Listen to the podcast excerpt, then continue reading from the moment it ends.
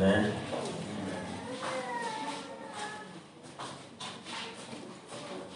Every time I sing this song, I don't know what happens to that.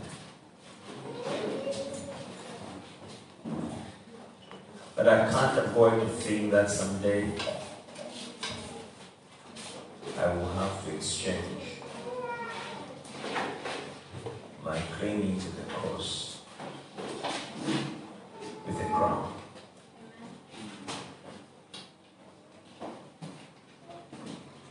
I can't, I, I I just can't fathom it.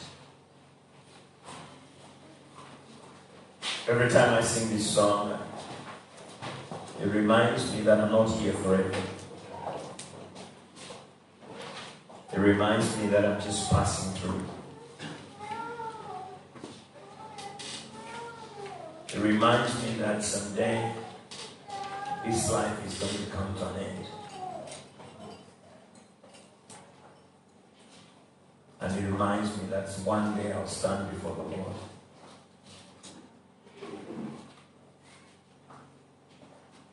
And I look forward to the crown. Apostle Paul said to Timothy one day, I have fought a good fight. I finished the race. And I've kept the faith. And what remains for me, he says, is that there is laid up for me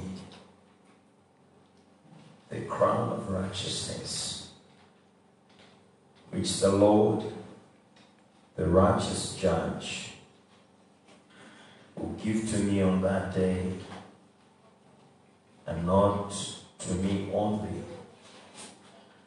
but also to all, which includes you and me, who have loved his appearing. We the word today, I just want to tell you that us believing in Christ is not a waste of time. Amen.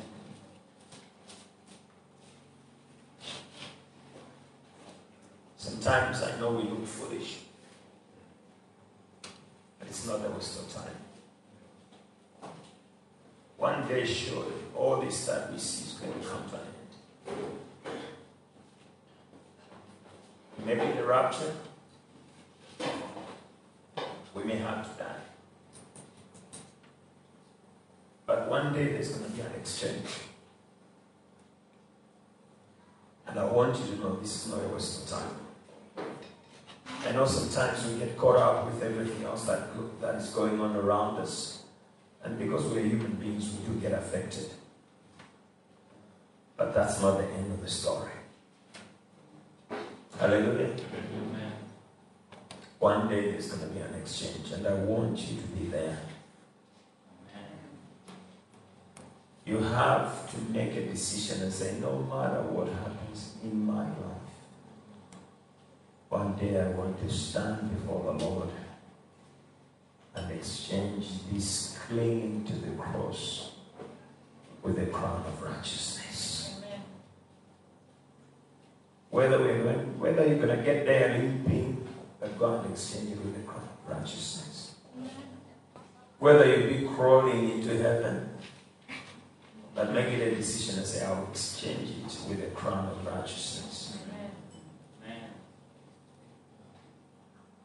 Whether you're going to go there without one arm, without one leg, but whatever it takes, make a decision and say, I'm going to exchange it with a crown of righteousness.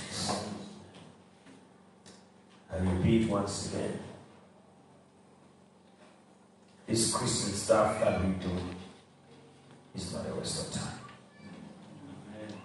As for me, I've made that decision. So this morning I want to talk about the power of the old rugged cross. The power of the old rugged cross. And I think you will understand why my heart is always broken whenever I sing this song.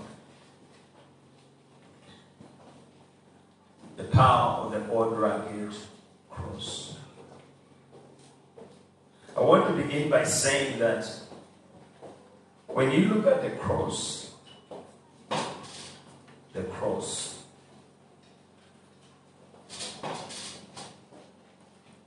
I think there's nothing more central to our faith. And not just any faith, but our Christian faith. There is nothing more central to our Christian faith than the cross. Right at the center of our walk with God is the cross. The cross is central to who we are, but also to what we are to the world. The thing that separates us from the world is the cross. And you will see how this cross is so foolish to other people. And yet, those of us who believe, we believe that it is the power of God. Amen.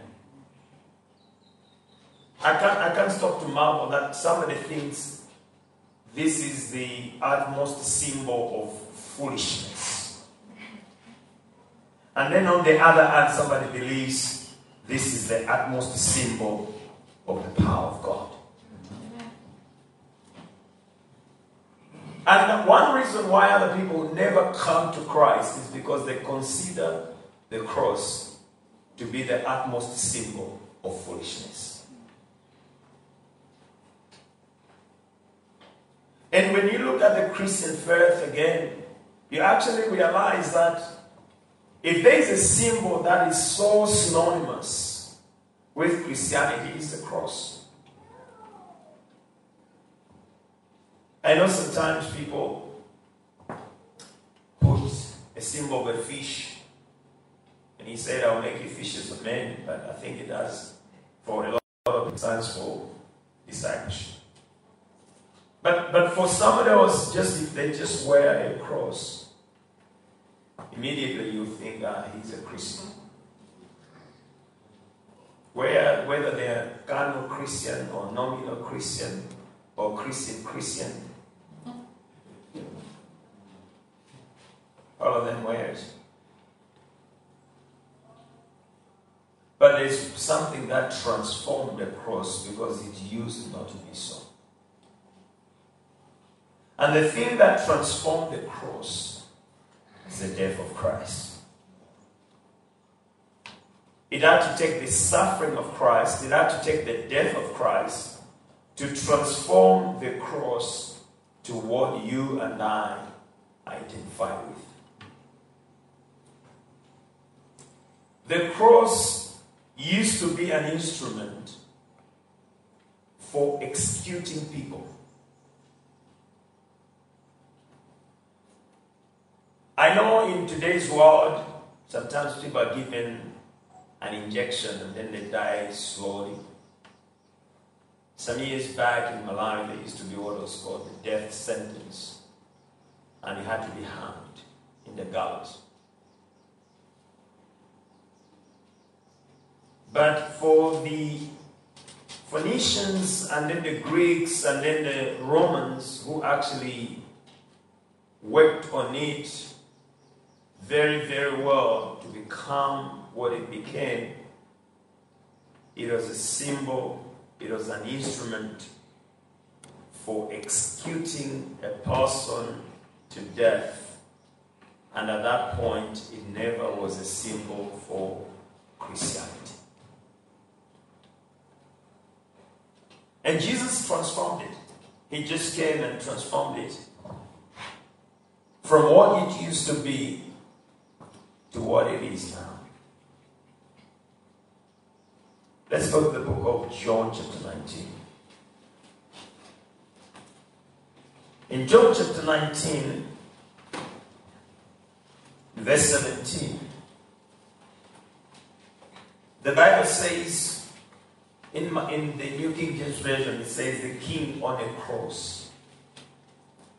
And he, bearing his cross, went out to a place called the place of a skull,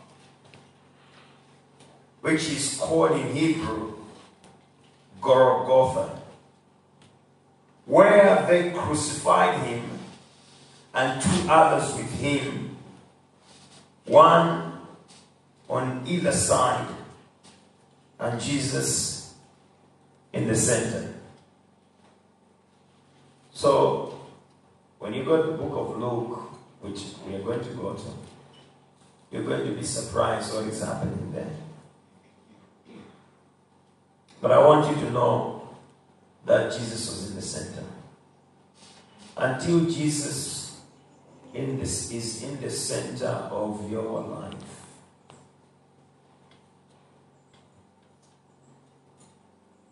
Chances are very high that you may just miss it completely. He is right in the center. And that statement there means quite a lot because it's a statement that has separated two groups of people. Right in the middle is Jesus in the center. On one side are people who are saying, This is foolishness. And on the other side are people who are saying, This is the power of God. So there was something that God was doing by making sure that Jesus was in the center. Now Pilate wrote a title and put it on the cross.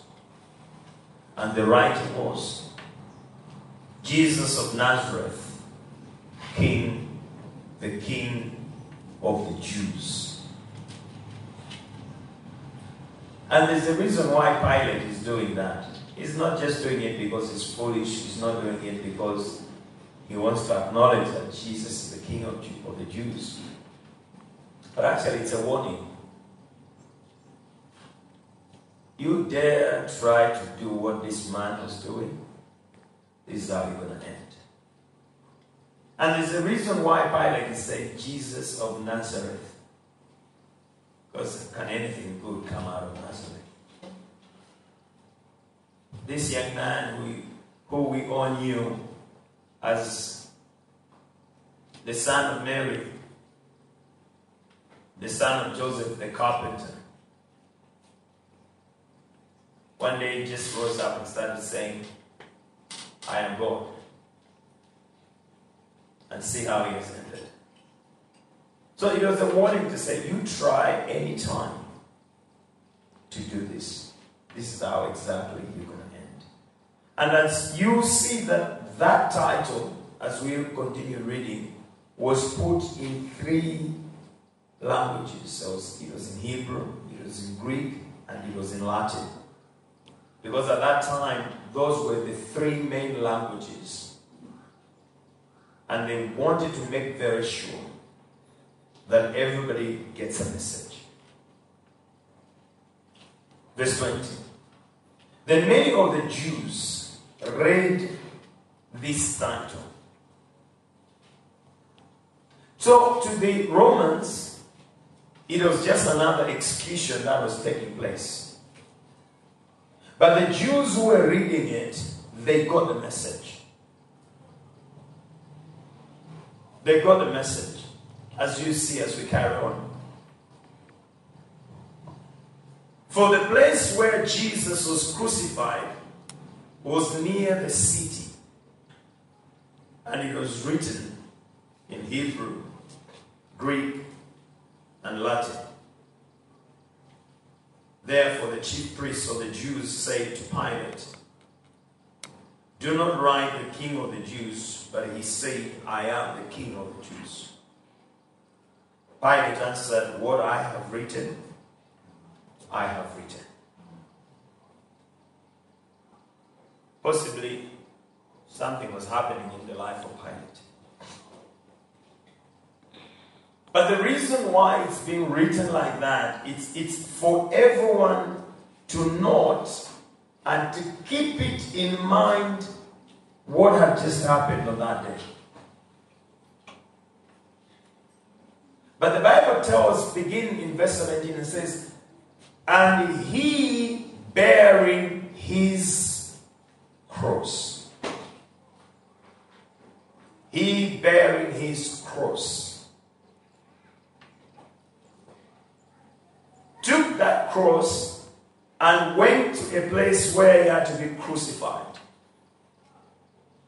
The place of a scar called Golgotha in Hebrew.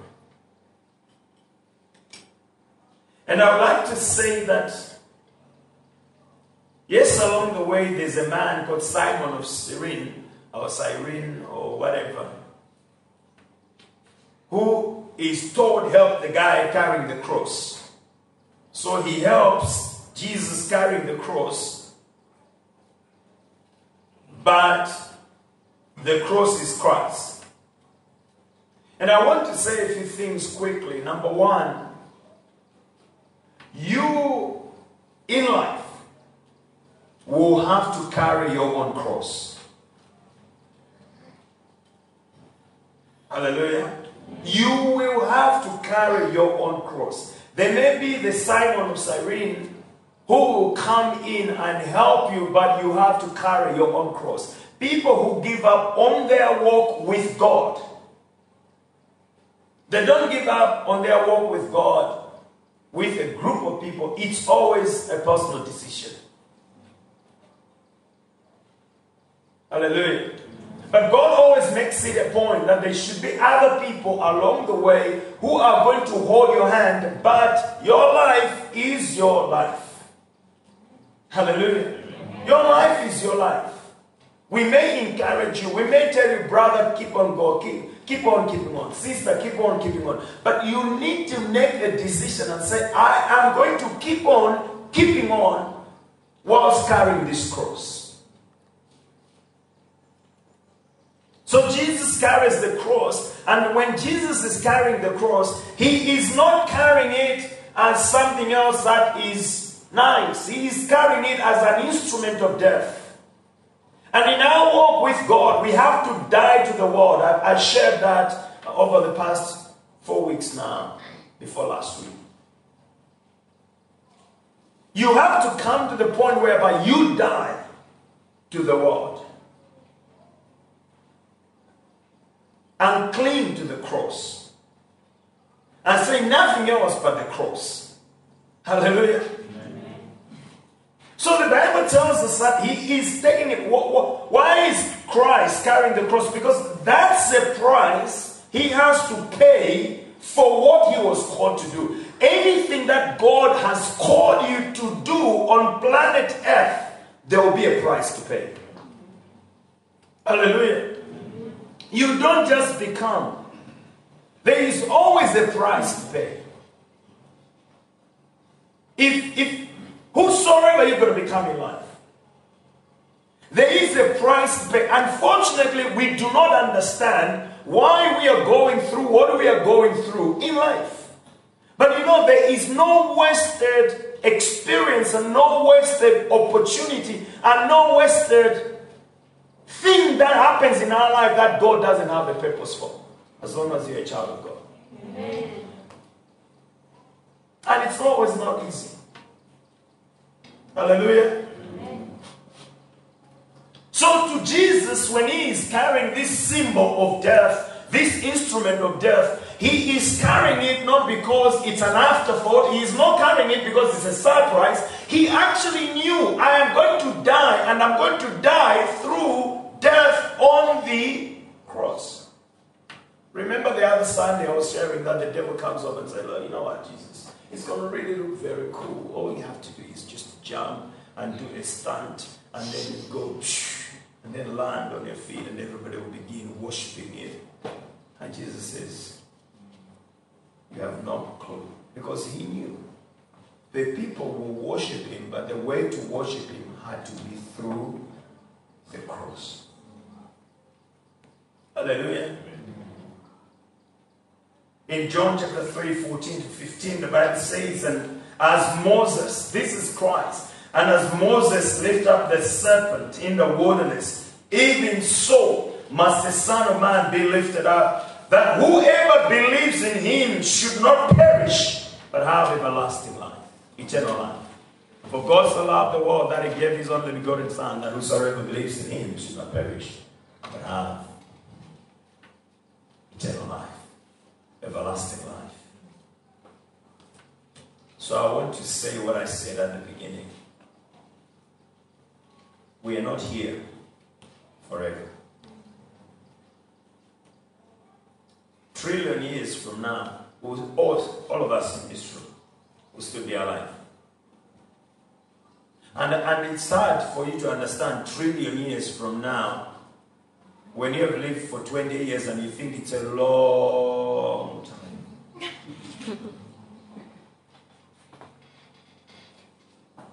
When you hear that somebody has died at the age of 109 and you look at them, you say, This is old, old, old. He is very old.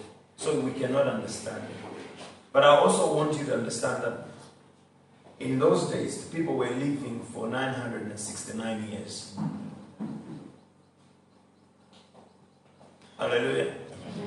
So the fact that people are dying at the age of 105, 99, 60, whatever, don't think that we'll not be able to live for a thousand years. We can live for zillion years. We will be alive. Hallelujah. Amen. But we're not going to be wearing this body. This mortal body will be gone. The body we will wear will be an everlasting body, the body that knows no corruption, a body that knows no malaria or diarrhea, body that is just fine. We will be alive. Hallelujah. Amen. So Jesus continues in John chapter 12, verse 32 33, he says, And I, if I am lifted up from the earth, will draw all peoples to myself. Will draw all peoples to myself. The one speaking Hebrew, the one speaking Greek, the one speaking Latin, the one speaking Tonga, the one speaking Yao, the one speaking Chewa, the one speaking Tumbuka, the one speaking Sena, the one speaking English. I'll draw all of them to myself. But then when you read in verse 33, the Bible says, This he said, signifying by what death he would die. So it says, If I am lifted up from the earth, there'll be a day when I'll be lifted up from the earth. And through that lifting up from the earth, I'm going to draw all the people to myself. So he knew that he was going to be lifted up. He knew that he was going to draw all the people to himself. And he knew that that is going to happen through the most powerful and intimidating way of killing people in those days the cross. So when they laid him on the cross, they were literally, literally, literally making a statement to the disciples. You've been following him all this time, and you've been saying you're his disciples. And he told you that he has called you to be fishers of men. And he told you that he's going to send you to the rest of the world. And you did all whatever you did. But we want to warn you. The way your master has died, that's exactly the way you are going to die if you dare take this message he's been preaching and carry it across. We will see. Warning number one to the disciples. Apart from the warning, they are telling them, This master of yours, you can see the way we have publicly humiliated him. And you will suffer humiliation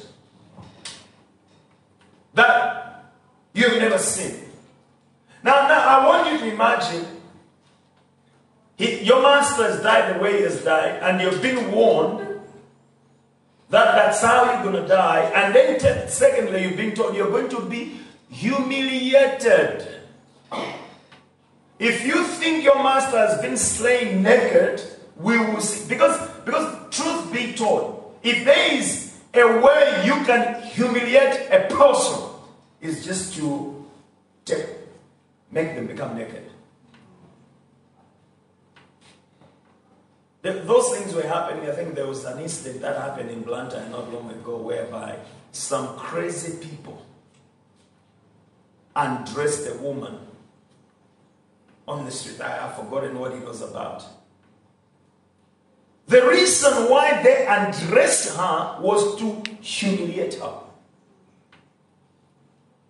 If, if somebody wants to humiliate you, that's what they're going to do. And this is the reason why, sorry, Bajabat Master Pastor my time. But this is the reason why when we talk to young people, and even when we talk to you older people, and say, for the young people, please keep yourself. Uh, one of the sisters in Blantyre was sharing about one of the elder brothers who has gone on to be, with, to be with the Lord.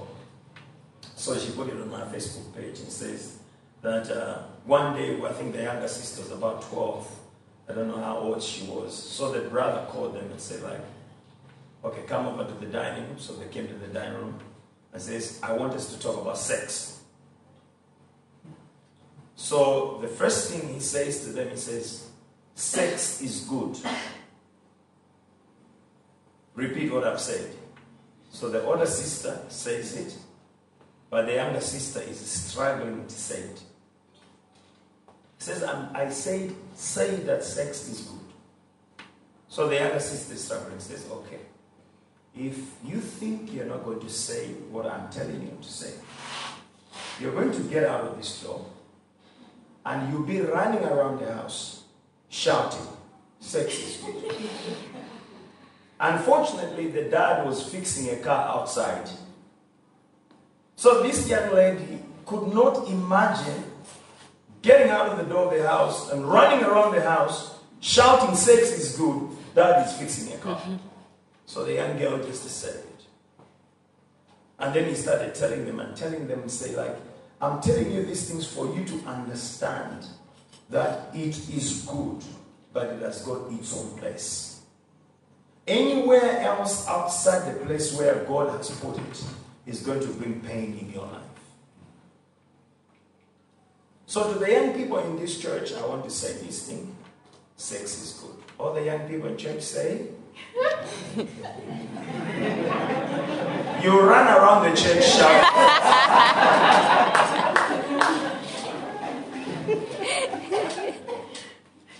but it has got its own place.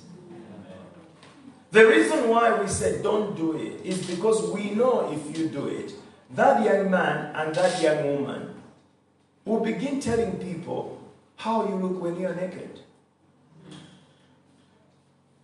When the last time your parents saw you naked, dikalikani. When the last time your brothers or your sisters saw you naked was is long time ago. They can't even remember. And then some other young man or some other young girl should be walking around telling people about your G string. And the kind of color of the underwear that you were wearing on that day. And then the boys begin to look at you, and you know exactly, they can imagine about the color of the underwear you were wearing. What kind of humiliation? And yet, if you do it in its right place, nobody is going to go around telling people about how your underwear looks like. The same thing with people who are married. When you're married, you can actually become a slave to a 16 year old girl. That she can call you and say, John, I'm saying come now. and you are being, when, when your wife actually doesn't stop long time ago calling you John. At least your wife maybe calls you honey or sweetheart or Baba John or Baba hmm. James. And this young girl picks up a call and goes like, John, I'm saying you are here now. And you are here. If you don't come now, I'm going to disclose to the world what you've been wearing. And sometimes unknowingly to you, because you're thinking life is good, she's busy taking pictures. And you are a slave. The world respects you, but there's one young girl who just knows I'm going to embarrass you. I've seen people doing crazy things. It doesn't matter what position you hold in society. So when the reason why God put it in there was for a reason. That you should not suffer humiliation. Hallelujah.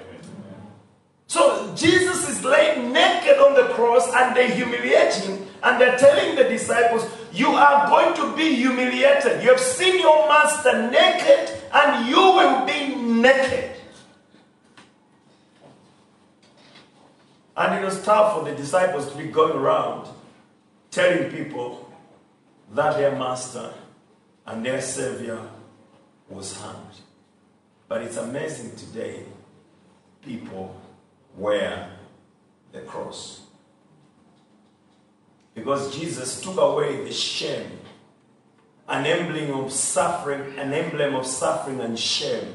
Jesus took away the shame. Jesus took away the suffering. And you and I today can wear the cross. 1 Corinthians 1.18 says, For the message of the cross is foolishness to those who are perishing, but to us who are being saved, it is the power of God. Hallelujah. Now, people wear two types of the cross. If you check, you're going to see people wearing Others wear a cross with Jesus on it, and then others wear a cross without Jesus on it. But both types of cross that people wear, they have a message. Message number one it's a message of the suffering of Christ for our salvation. The Bible says in Hebrews chapter 9 22 that without the shedding of blood, there's no remission of sins. So he shed his blood for the remission of our sins. In 2 Corinthians 5.21, the Bible says he was made sin for us so that we can be made the righteousness of God in Christ Jesus. In Hebrews chapter 10, verse 10 and 1 Corinthians 6.20, the Bible says he paid the price for our salvation once and for all. Hallelujah. He paid the price of our salvation once and for all.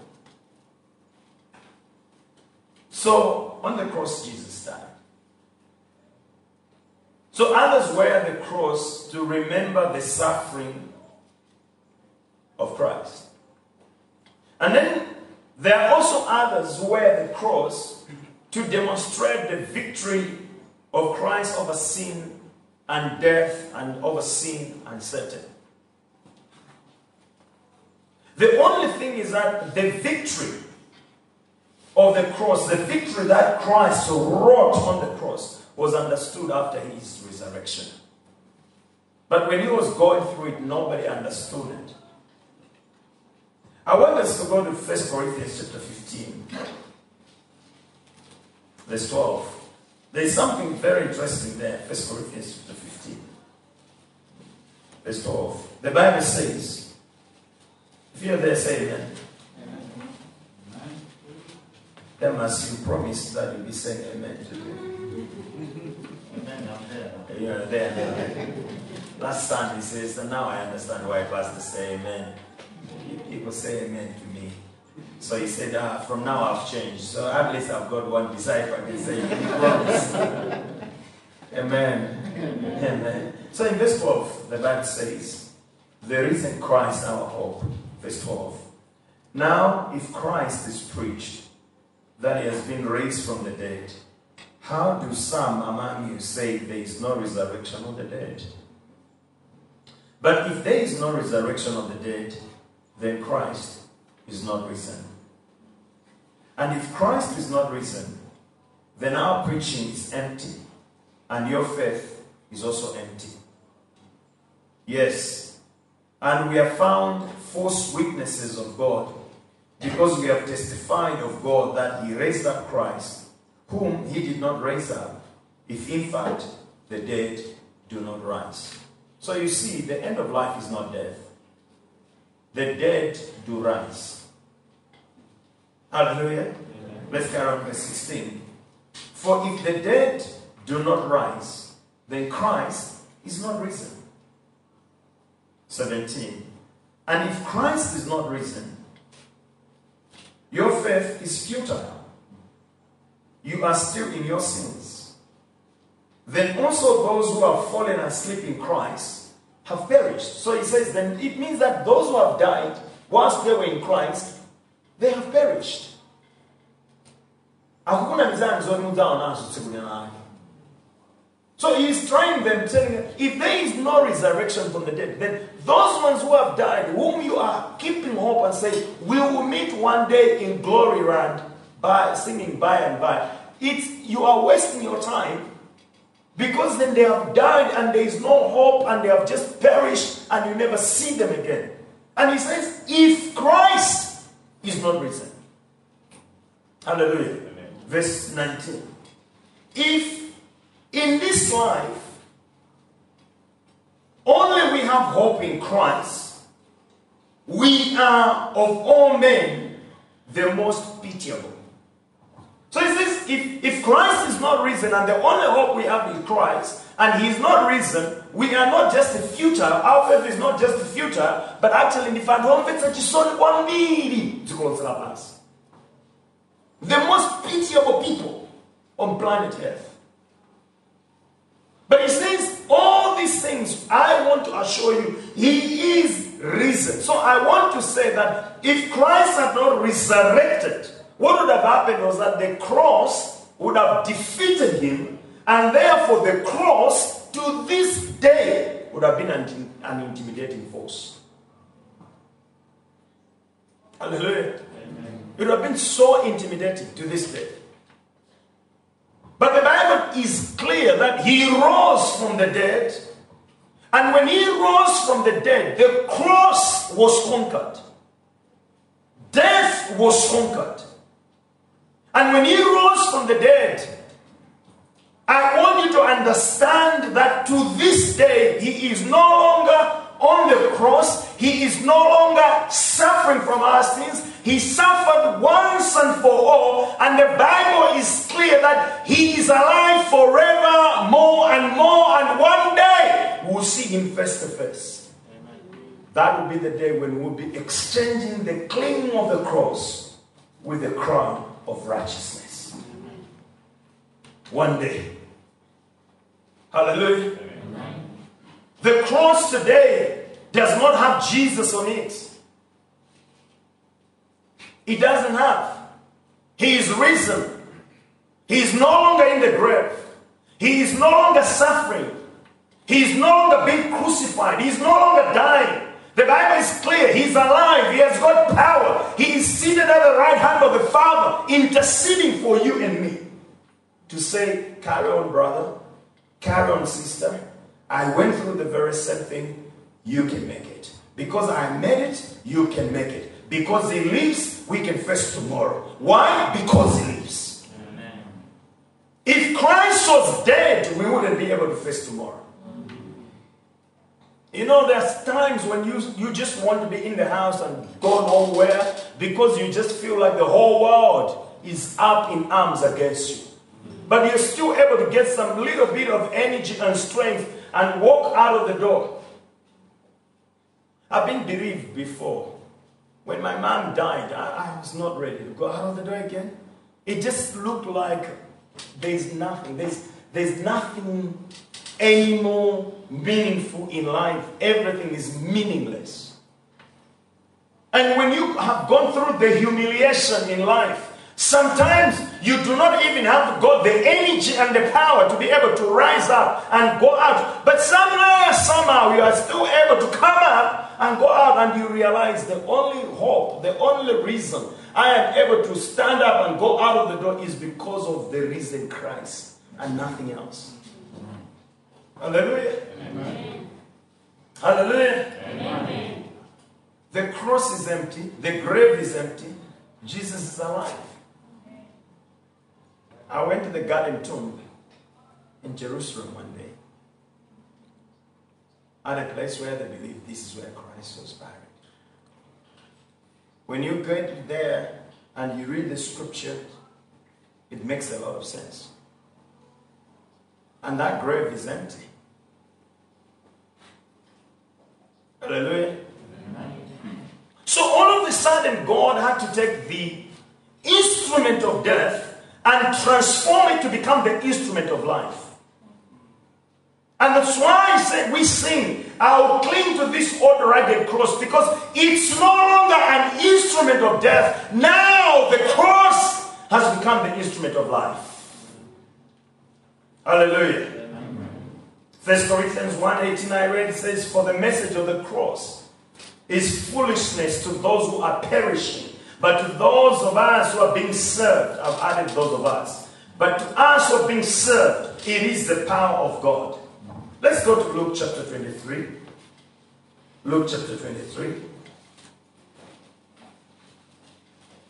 In Luke chapter 23, and I'll begin verse 40, 39. I'll read all the way to verse 42. Luke chapter 23, I'll read verse 39 to verse 42.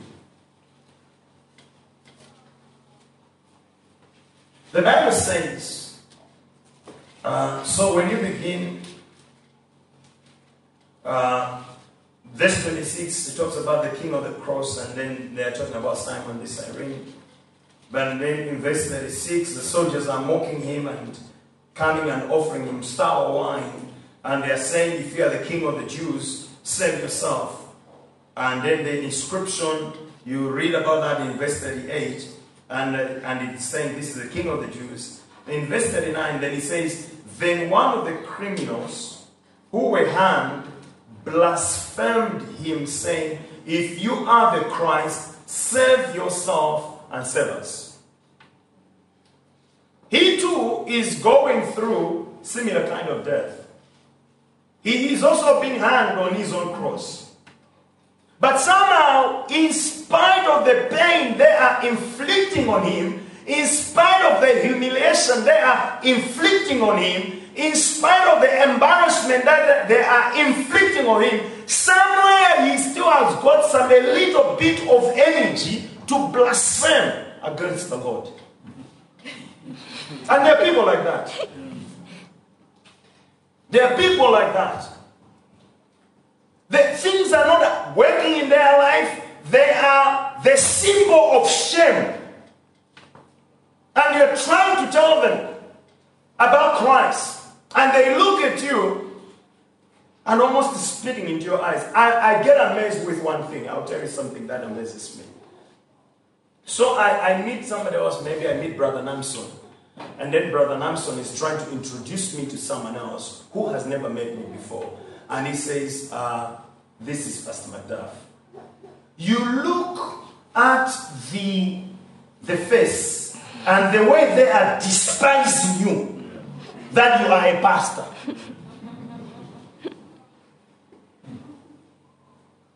It happens to me all the time.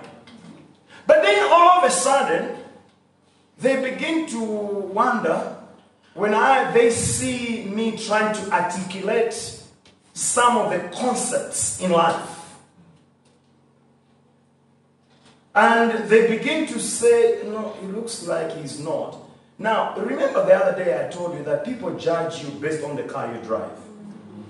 So then later on they see you walk into a car and you're driving. And even with that, they despise the saying, Ramazahuba. That's the story. But, but I get amazed how people, how people in general despise pastors.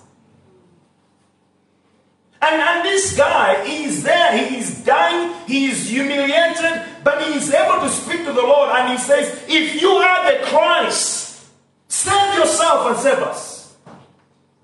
Verse 40.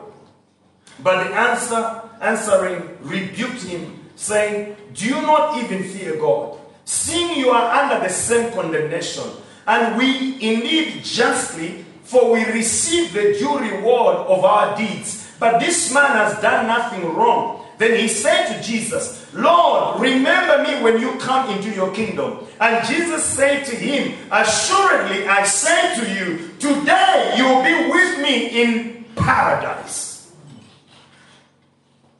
Jesus at the center.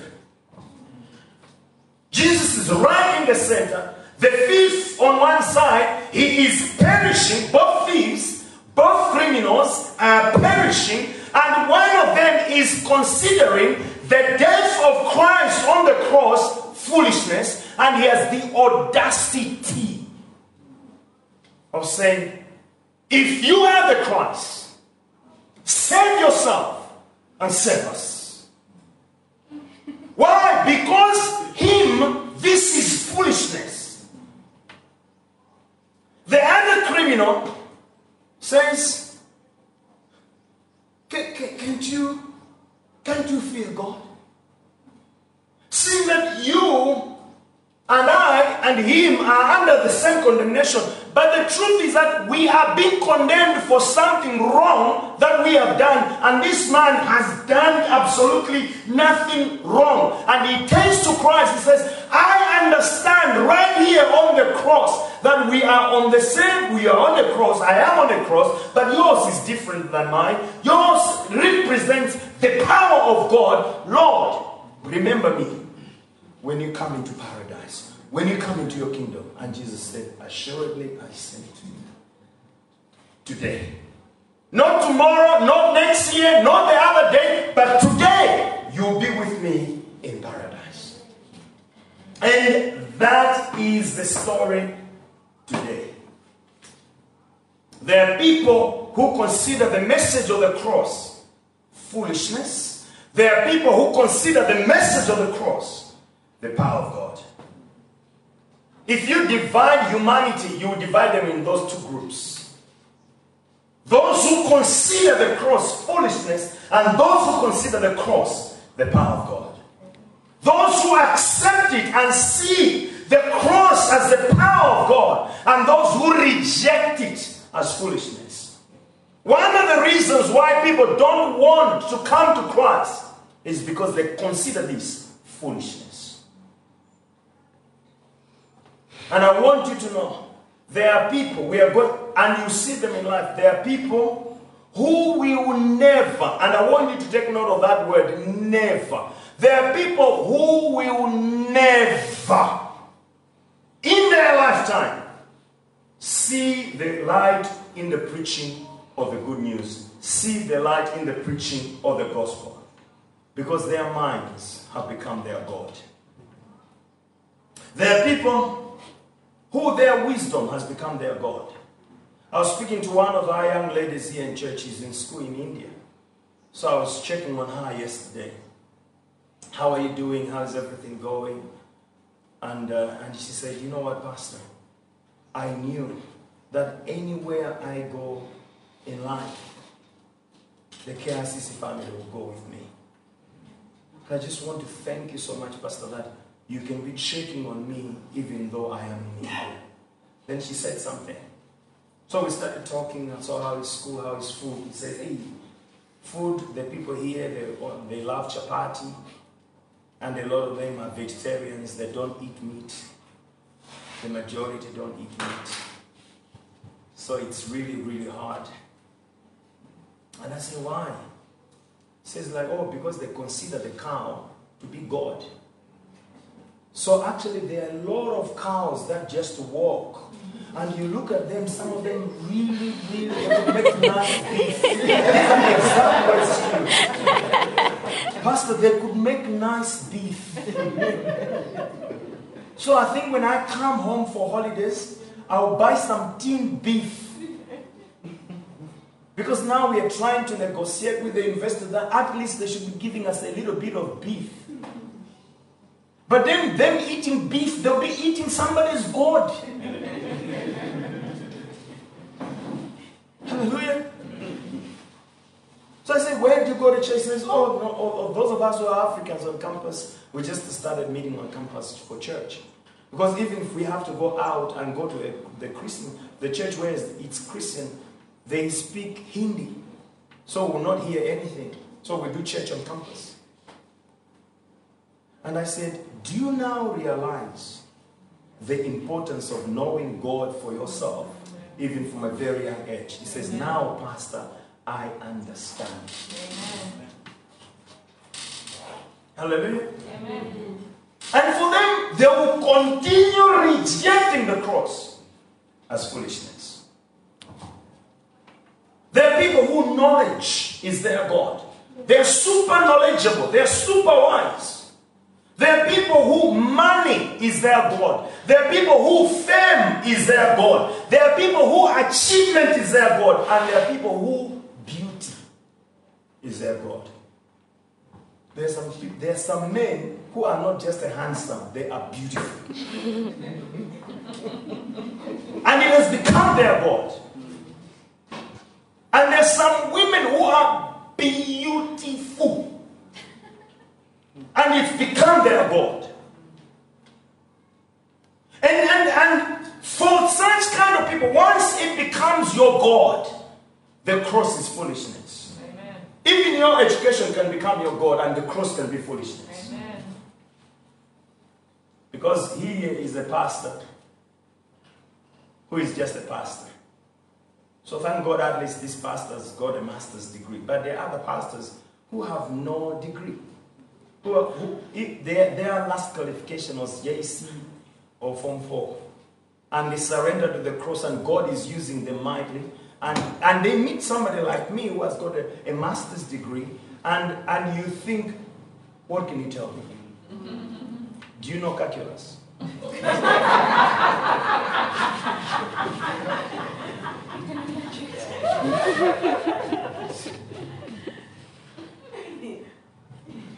a times A, what is it?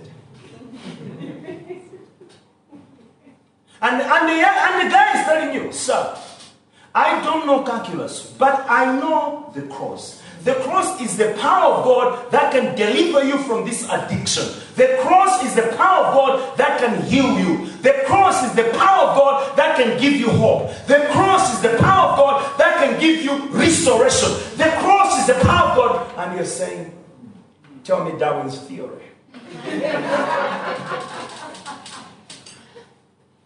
and they never accept the cross. Because you know what? It's foolishness. It's foolishness.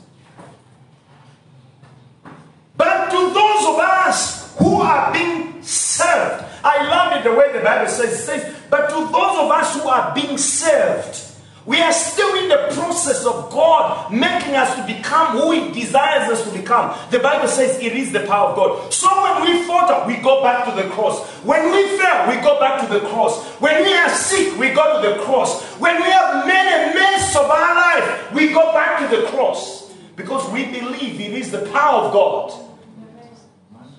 It is the power of God. We have nothing else but the cross.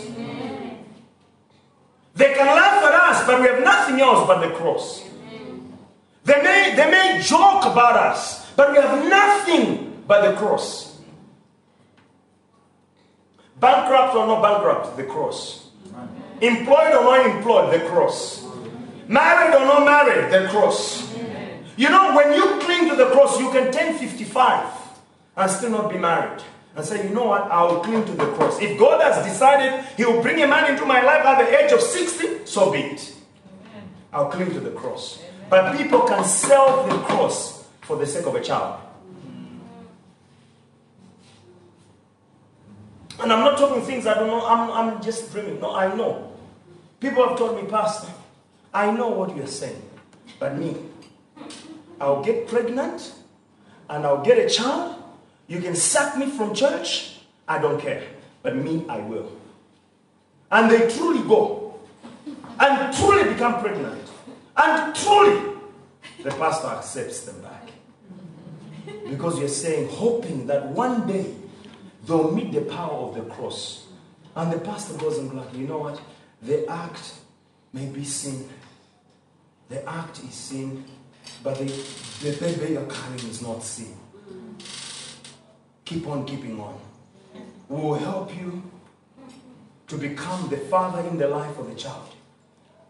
But cling to the cross. And then they see nobody is coming and they go, I'm going to go number two. That's why I, pre- I said the other day, I said, you know what? The number one test of a pastor, number one test of the pastor is do you love the people you are preaching to? Because for a lot of people, this preaching is their adrenaline. they just want to show off. They just want to show off. They just, they just want to show you that they read scripture. I, I, I want you to tell you, this means nothing. What I'm doing here means nothing. It's when you have met a person face to face and they tell you things. They, they come and tell you, just last night I had a adultery. And your pastor, you know,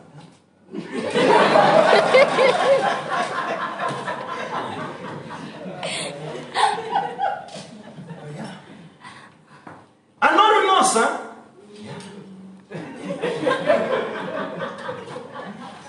If she refuses me, Pastor, what do you think I was going to do? There's actually one young lady who said she took over somebody's husband. Took over somebody's husband. Spoke to her and said, Look here, this is somebody's husband. He says, Okay, tell me what wrong I have done. because when the guy came to me, he didn't say that he's married. He just came. And I said yes. And it's later that I discovered the guy is married. I said, like, after you discovered, now you know. So why are you still clinging to this? No, okay. So, so Pastor, what is wrong there? What is wrong there? I didn't go, and, and they can have logic. that if you listen to the logic, you say, akamba zanzero muntu uyu." Don't what the person is saying makes a lot of sense. No, there is no logic. It's somebody's husband. Leave him. You walk, you are not in discernment at the time. Possibly, if you had come to would have gone a little bit of dis- checking around and tell you the truth. But you're walking under delusion. Delusion. You remember the day I talked about delusion? Were you in church when I talked about delusion? You know delusion? Am I wa- KICC. Deluded, when you are deluded, it's when you walk here and I'm telling you, this roof is falling. I'm holding it with this tree. And you say, no, it's not falling. It's not. So it's, it's that point when I'm saying, you, you know what? This thing will not end well. You will suffer. You go like, no, no, no, no, no. Not me. These are red flags. These are gray areas. Say, Pastor, I know this is red. I know this is green. I know this is amber. I know this is orange. And I know this is gray. But you know what, Pastor? I'm going ahead. Deluded. First Corinthians chapter 1, 27.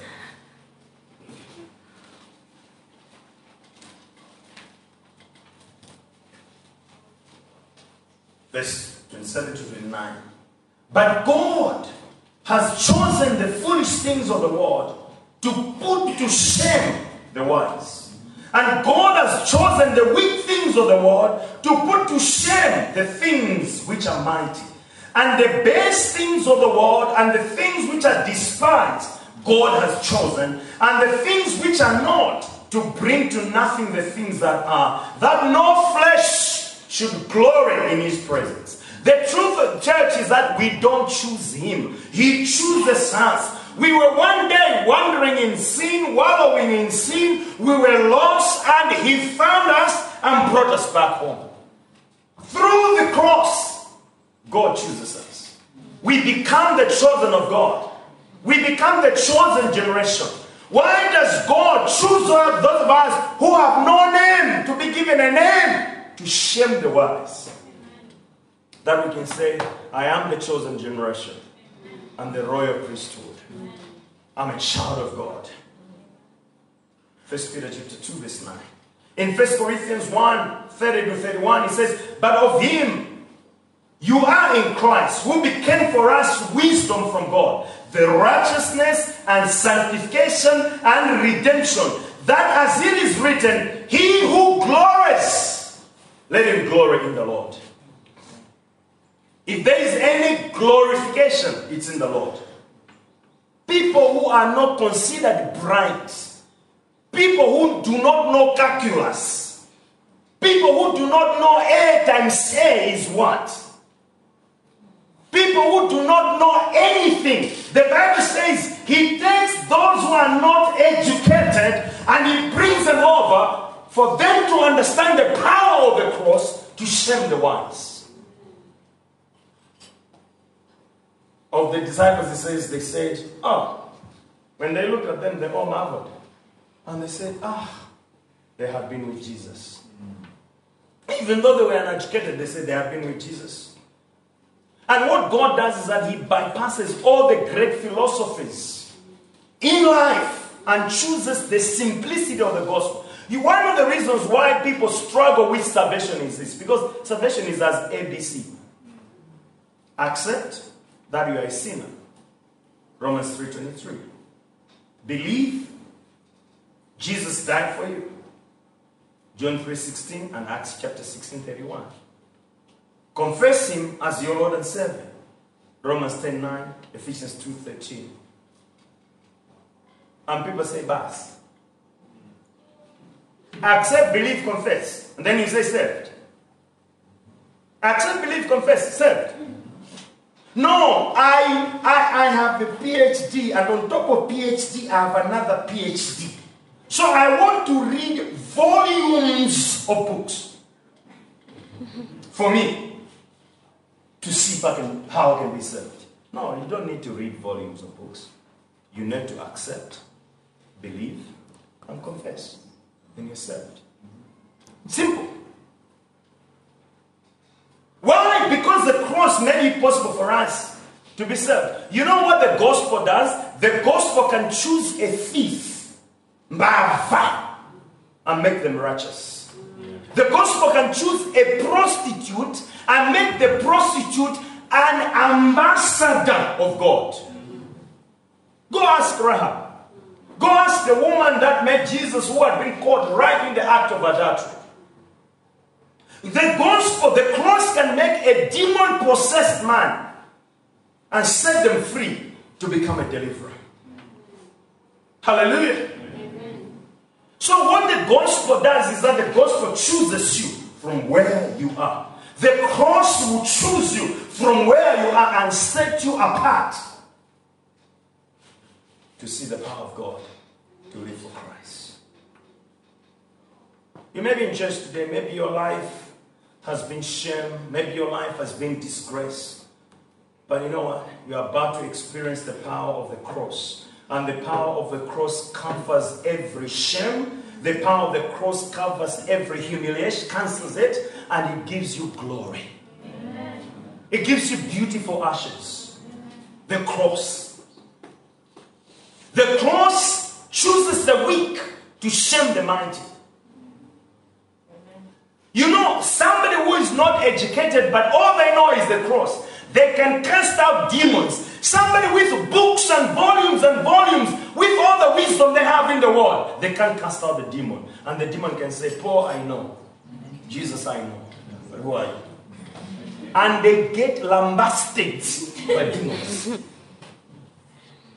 Hallelujah. Going God through the cross showcases this power for us in such a way that weak people do mighty things, they do great things, and He chooses the despised to shame the established. He makes nobodies to become somebody. He takes the symbol of joke. Those of us who are considered the symbol of joke, He chooses us to show the somebodies that they are nothing. Some, a lot of the things that we think matter in life, they don't matter. So those of you who think you are not important, I'll give you a very good example. I, because I do not know. So God forgive me because I do not know. But actually, I can tell you that in the eyes of God, if Joe Biden is not a believer in Christ, you are a somebody before God compared to Joe Biden if he's not a believer in Christ, because before God, Joe Biden is a nobody. Hallelujah. I've chosen deliberately Joe Biden because he is the president of the United States of America, the world's superpower. If Vladimir Putin does not know Christ and he thinks this power of the cross is foolishness, and you believe it is the power of God, and you are in Christ before God, God has chosen you to be a somebody before Him, and Vladimir Putin to be a nobody. And remember, I put a disclaimer. I said, because I do not know whether they are in Christ or not in Christ. But I'm giving you these names because they are the ones that you look at them, you go like, wow, these guys, they got it right. J Lo. You know J Lo? if J Lo is not in Christ, and you admire to be like J Lo, actually, God is wondering, are you confused? are, you crazy? Because before Rihanna is nobody before me, J Lo is nothing before me, Beyonce is nothing before me. And you see, I'm saying if they are not in Christ, I'm giving you these names because they are the ones that are well known, right? The other one, the most beautiful woman is who? The other one. Your favorite is Kim Kardashian. Becca dava X. Kadawashwash.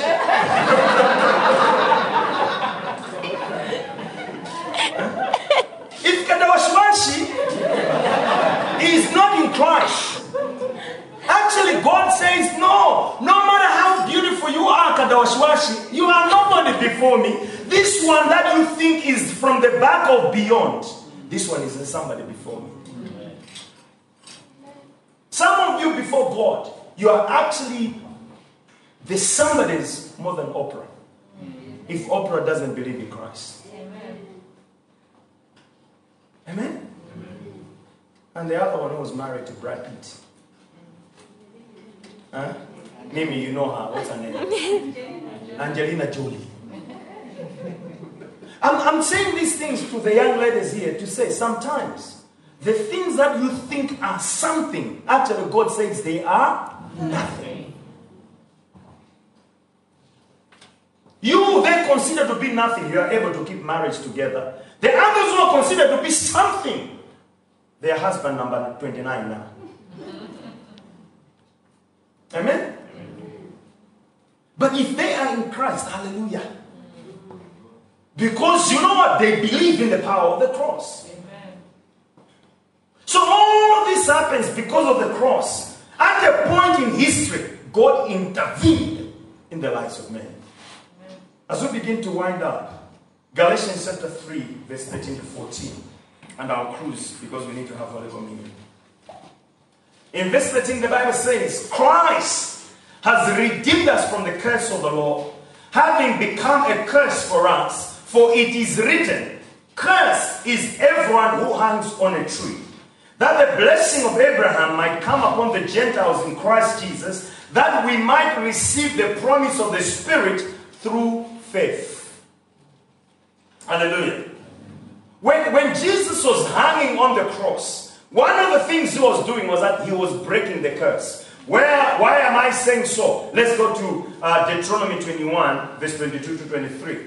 This is according to Jewish law. According to Jewish law, Deuteronomy 21, 22, 23, this is what the Bible says. If a man has committed a sin deserving of death, and he is put to death, and you hang him on a tree, the cross was a tree, his body shall not remain overnight on the tree. That's why Joseph of Arimathea and Nicodemus went to all and asked for the body of Christ. Because the body was not supposed to hang on the tree overnight. Let's carry on. But you shall surely bury him that day, so that you do not defile the land which the Lord your God is giving you as an inheritance.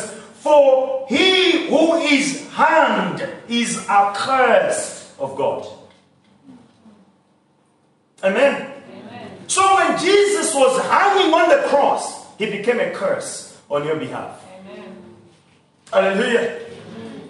He redeemed us. He, he died on the cross to redeem us from something. What did he redeem us from? The curse of the law. Because if a Jew is condemned to die and is hanged on the tree, God sees that person as cursed. That's why I said for the Romans, they were looking at it as just another execution they had done in Jerusalem on that day. But for the Jews who were passing by, as they were reading, this is the King of the Jews in Hebrew, Greek, and Latin. For them, they were busy shaking their heads and they were saying, you know what? This guy is a curse. He's accursed. He's been cursed by God. So the fact that he was saying he is the savior of the world, he's a liar. The guy is a curse. The guy is an abomination. The guy is haram. And, and it was hard for the disciples to go and begin to preach and call like, we are coming to preach haram now. We're coming to preach the abomination. We are coming to preach the humiliation. We are coming to preach this. So Jesus hung on the cross. He redeemed us from the curse of the law by becoming a curse for us. That's why you cannot come to the cross and still be cursed. Amen. Hallelujah. The only reason you may be cursed is because you have agreed with the devil on something. But the moment you come to the cross, you're no longer cursed. He became a curse so that you not be cursed. He redeemed us from the curse of the law. What is the curse of the law? I will read it to you for you to see the curse of the law. Let's go to Deuteronomy.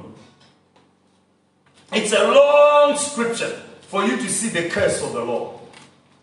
So God was telling them, if you break the law, these curses will follow you. If you obey the law, these blessings will come and overtake you. In Deuteronomy 28, verse 1, the Bible says, Now it shall come to pass if you diligently obey the voice of the Lord your God, to observe carefully all his commandments, which I command you today, that the Lord your God will set you high above all the nations of the earth, and all these blessings shall come upon you and overtake you because you obey the voice of the Lord your God. Amen? Amen. So let's go to verse 15. This is what the Bible says. But it shall come to pass, if you do not obey the voice of the Lord your God, to observe carefully all his commandments and his statutes, which I command you today, that these curses will come upon you and overtake you. So let's start now. The things that Christ came to redeem us from by becoming the curse on our behalf. Hallelujah. Number one, curse shall you be in the city, and curse shall you be in the country. How many of us have disobeyed God before? Hands up, I want to see. you have disobeyed God before. If you were living in those days and you disobeyed God, cursed were you in the city, cursed were you in the country. Number one. Cursed shall be your basket and your kneading bowl. Cursed shall be the fruit of your body and the produce of your land. Your children will be cursed. Your maize in the garden will be cursed. Your soil in the garden cursed. Your goats, you see shortly, the goats and the cows cursed. And he says, the increase of your cattle cursed. The offspring of your flocks, cursed. Number whatever now. Cursed shall you be when you come in, and cursed shall you be when you go out. You come in the house cursed. You are walking out of the house cursed. And Christ came to make sure that when you walk in the house, blessed. When you get out of the house, blessed. You go into the country, blessed. You go your cow, blessed. Some cows you have are blessed because you are blessed. For one reason, you obey God. Hallelujah. Let's carry on. The Lord will send on you cursing, confusion. How many of you have been confused before? You know it's not nice to be confused. So Christ hung on the tree that you and I should not be confused. Hallelujah. Others are confused when they see a girl passing by you. You just say, ah, somebody's daughter. You carry on. Somebody is confused. He was going this way and he turns around. He goes, no. curse guy, curse. H, there, curse. So all those people who call you our young ladies in church, just say, ah, you're cursed. Don't say Hallelujah. Says curse, confusion, and rebuke. Rebuke all that you set your hand to do. Okay? Until you are destroyed and you perish quickly because of the wickedness of your doings in which you have forsaken me. The Lord will make the plague cling to you until he has consumed you from the land which you are going to possess. The Lord will strike you with consumption, with fever. How many of you have had fever before?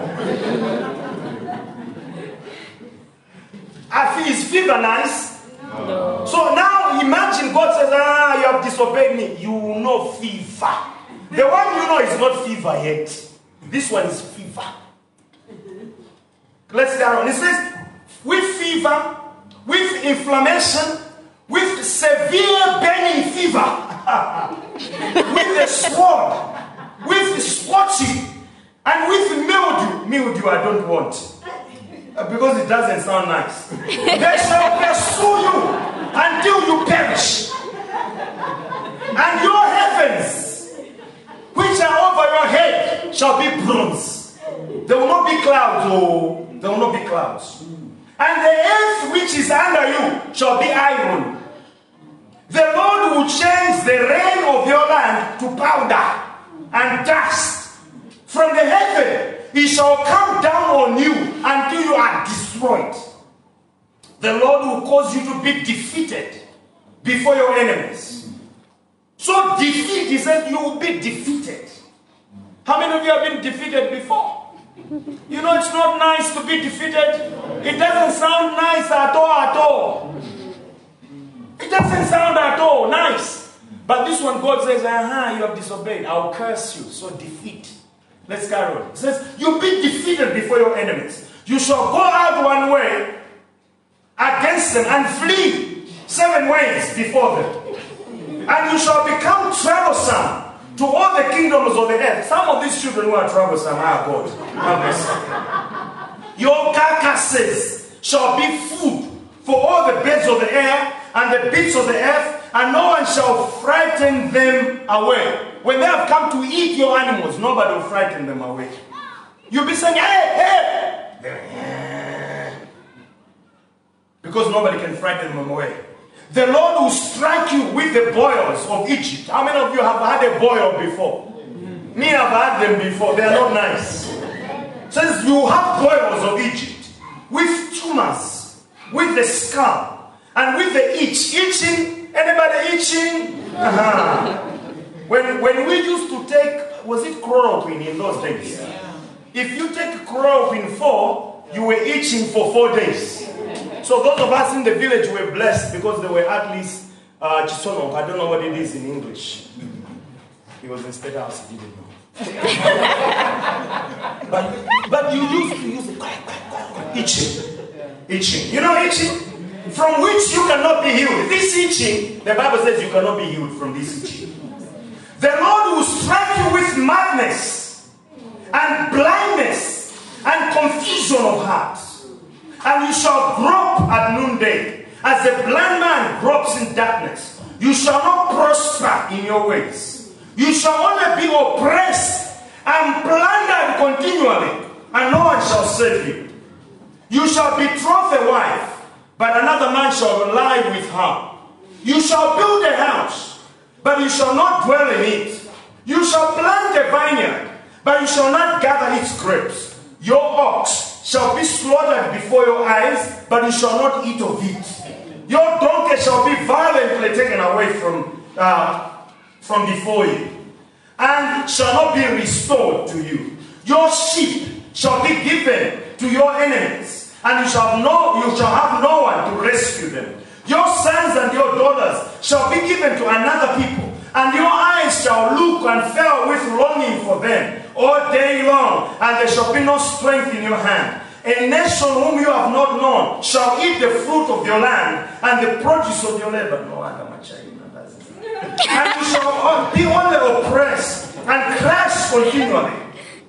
You cry, the Burundis are taking over our soil. You shall be driven mad because of the sight which your eyes see. The Lord will strike you in the knees and on the legs with severe boils, which cannot be healed, and from the sole of your foot to the top of your head. The Lord will bring you and the king whom you set over you to a nation which neither you nor your fathers have known. And there you shall serve other gods, cows in wood and stone.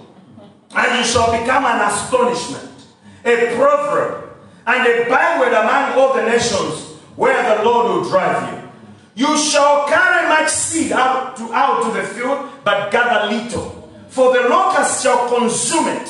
You shall plant vineyards and tend them, but shall neither drink of the wine nor gather the grapes, for the worms shall eat them.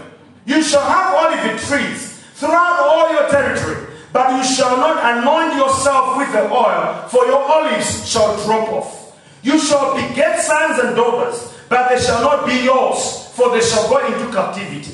Locusts shall consume all your trees and the produce of your land. The alien who is among you shall rise higher and higher above you, and you shall come down lower and lower. Even if you say lower, lower, lower, lower, no, you go lower. He shall lend to you, but you shall not lend to him. He shall be the head, and he shall be the tail. Moreover, all these cases shall come upon you and pursue and overtake you until you are destroyed because you did not obey the voice of the Lord your God. To keep his commandments and his statutes which he commanded you, and they shall be upon you for a sign and a wonder, and on your descendants forever. Because you did not serve the Lord your God with joy and gladness of heart for the abundance of everything, therefore you shall serve your enemies whom the Lord will send against you in hunger, in thirst, in nakedness, and in need of everything, and he will put a yoke of iron on your neck until he has destroyed you. The Lord will bring a nation against you from afar, from the end of the earth, as swift as the eagles. A nation whose language you will not understand. They'll say ching chang chung. A nation of fierce countenance, who, which does not respect the elderly, nor show favor to the young. And they shall eat the increase of your livestock and the produce of your land until you are destroyed. They shall not leave you grain or new wine or oil or the increase of your cattle or the offspring of your flocks until they have destroyed you. They shall beseech you at all your gates until your high and fortified walls, walls in which you trust come down throughout all your land. And they shall beseech you at all your gates throughout all your land which the Lord your God has given you. You shall eat the fruit of your own body, the flesh of your sons and daughters, whom the Lord your God has given you, in the siege and desperate straits in which your enemy shall distress you. The sensitive and very refined man among you will be hostile toward his brother, toward the wife of his bosom. No wonder some men are hostile towards their wives. Yes. They have chosen to disobey the Lord. Let's carry on. And toward the rest of his children whom he leaves behind. So that he will not give any of them the flesh of his children whom he will eat. Because there's nothing left in the siege and desperate straits in which your enemy shall distress you at all your gates. The tender and delicate woman among you who will not venture to set the sole of her foot on the ground because of delicateness and sensitivity, who refuse to the husband of her bosom, and to her son, and to her daughter, her placenta which comes out from between her feet, and her children whom she bears, for she will eat them secretly, for lack of everything in the siege, and desperate straits in which your enemy shall distress you at all your gates. If you do not carefully observe all the words of the law that are written in this book, that you may fear this glorious and awesome name, the Lord your God, then the Lord will bring upon you and your descendants extraordinary plagues, great and prolonged plagues, and serious and prolonged sicknesses. Moreover, he will bring back on you all the diseases of Egypt, of which you were afraid, and they shall cling to you instead of clinging to the cross. Oh, also every sickness and every plague which is not written in this book of the law will the Lord bring upon you until you are destroyed. You shall be left few in number, whereas you were as stars of heaven in multitude, because you would not obey the voice of the Lord your God. And it shall be that just as the Lord rejoiced over you to do you good and multiply you, so the Lord will rejoice over you to destroy you and bring you to nothing and you shall be plucked from off the land which you go to possess. Then the Lord God will scatter you among all peoples, from one end of the earth to the other, and there you shall serve other gods, which neither you nor your fathers have known, wood and stone. And among those nations, who you shall find no rest, nor shall the sole of your foot find have a resting place. But there the Lord will give you a trembling heart, failing eyes, and anguish of soul. Your life shall hang in doubt before you. You shall fear day and night, and have no assurance of life. In the morning you shall say, Oh, that it were evening. And in the evening you shall say, Oh, that it were morning.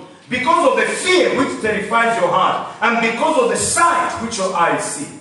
And the Lord will take you back to Egypt in ships, by the way which I said to you, you shall never see it again. And there you shall be offered for sale to your enemies as male and female slaves, but no one will buy you. And Christ comes and becomes a curse, takes all these things I've read, so that you shouldn't walk in them. But he should walk in them. So that when you go to battle, you are not scattered, but your enemies are the ones that are scattered. So that you don't suffer dishonor. So that your wife, your husband, your children, your business, your property, your land is not taken away from you so that you don't suffer decrease.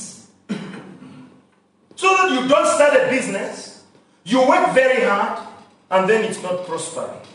So that you don't put your time and effort, and nothing comes out of it. So that you don't make all your investments, and nothing good comes out of it.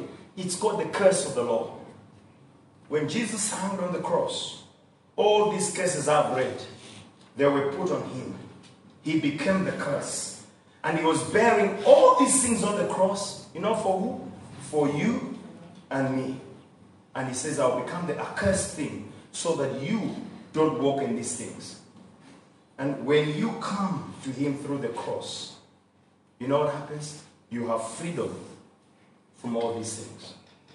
The devil may try to bring them upon your life, but he delivers you. That's why you must never accept a curse as a normal thing in your life. Amen. Hallelujah. And that's why we are in Christ and we say we are the chosen generation. And to make sure that this thing stays in our hearts and minds so that we know we are not cursed. And if we messed up, we can come back to him and say, Lord, help me.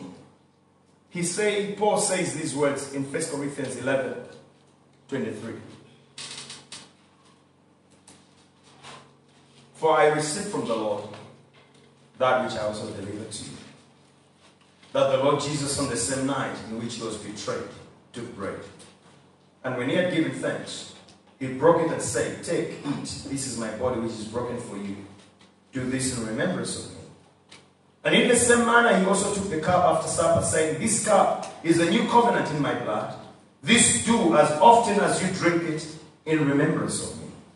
For as often as you eat this bread and drink this cup, you proclaim the Lord's death till he comes. And today, on this Easter Sunday, we remember that is risen. And we can say, there is power, there is power, there is power in the blood of the Lamb.